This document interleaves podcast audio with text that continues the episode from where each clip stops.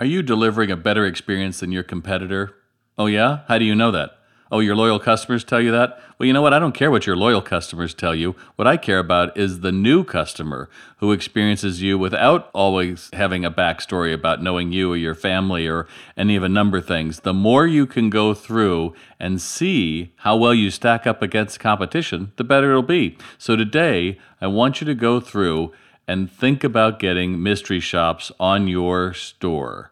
That's right, because a mystery shop is a great tool to learn firsthand what a shopper experiences. And more importantly, you know, mystery shops help hold you and your employees accountable for actually delivering a great customer experience, not that asked and answered type of retail so prevalent in big boxes. You know, asked and answered. Hi, can you I help you? Yes, I'm looking for this widget. That widget's right over here. Need anything else? No, that's it. Asked and answered retail is the death knell of brick and mortar retailers.